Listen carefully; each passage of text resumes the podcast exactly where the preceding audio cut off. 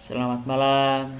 Ini merupakan rekaman yang ketiga kalinya, di mana saya sendiri masih mencoba intonasi yang pas, irama yang pas, supaya bisa nyaman terdengar.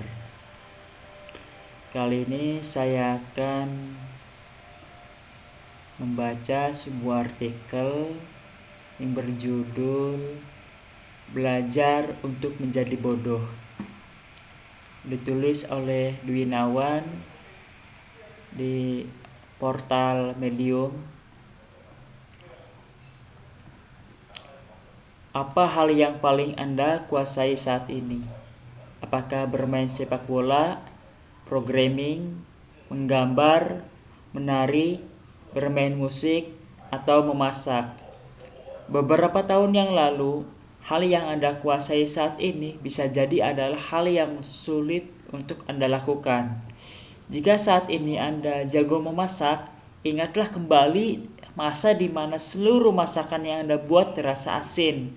Lalu Anda belajar untuk memperbaiki rasa masakan Anda. Anda meminta saran ke orang-orang. Anda bertanya ke orang-orang.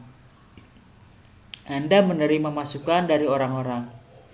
Anda membaca buku resep dan pada akhirnya merasakan Anda terasa seperti masakan restoran bintang 5. Rasanya menyenangkan bukan?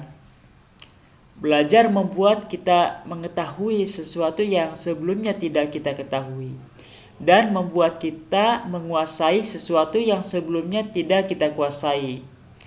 Dalam proses belajar, ada satu hal penting yang harus ada, yaitu merasa bodoh. Merasa bodoh membuat kita membuka pintu pikiran selebar-lebarnya untuk setiap ilmu yang datang. Merasa bodoh membuat kita banyak mencari tahu, banyak bertanya, dan banyak membaca. Tapi setelah proses belajar, setelah mengetahui dan menguasai, ada orang yang memilih untuk kembali menjadi bodoh dan ada orang yang menolak menjadi bodoh seperti saya. Mengetahui dan menguasai suatu hal itu terasa menyenangkan. Tapi menolak menjadi bodoh adalah sesuatu yang membahayakan. Di saat saya menolak menjadi bodoh, itu adalah saat di mana saya berhenti belajar, berhenti mendengarkan dan berhenti mencari tahu.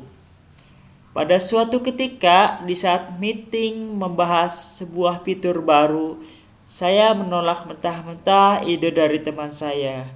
Kenapa saya menolaknya? Karena bagi saya ide itu tidak masuk akal. Inilah salah satu bahaya menolak menjadi bodoh dengan mudahnya menganggap suatu ide tidak masuk akal. Padahal jika kita, jika saya mau mendengarkan lebih lanjut, mempelajari lebih lanjut, maka ide itu akan terasa masuk akal. Dan jika saya mau mendengarkan lebih lanjut, pasti tidak akan menimbulkan sakit hati bagi orang lain akibat penolakan mentah-mentah. Sepertinya belajar untuk menjadi bodoh lebih sulit daripada belajar untuk menjadi pintar.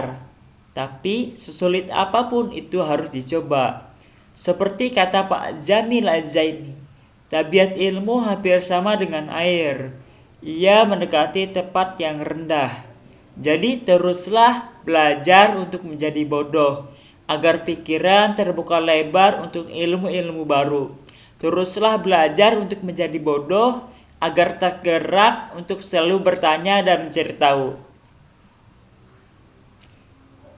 Dwinawan merupakan co-founder dari Paper Pillar.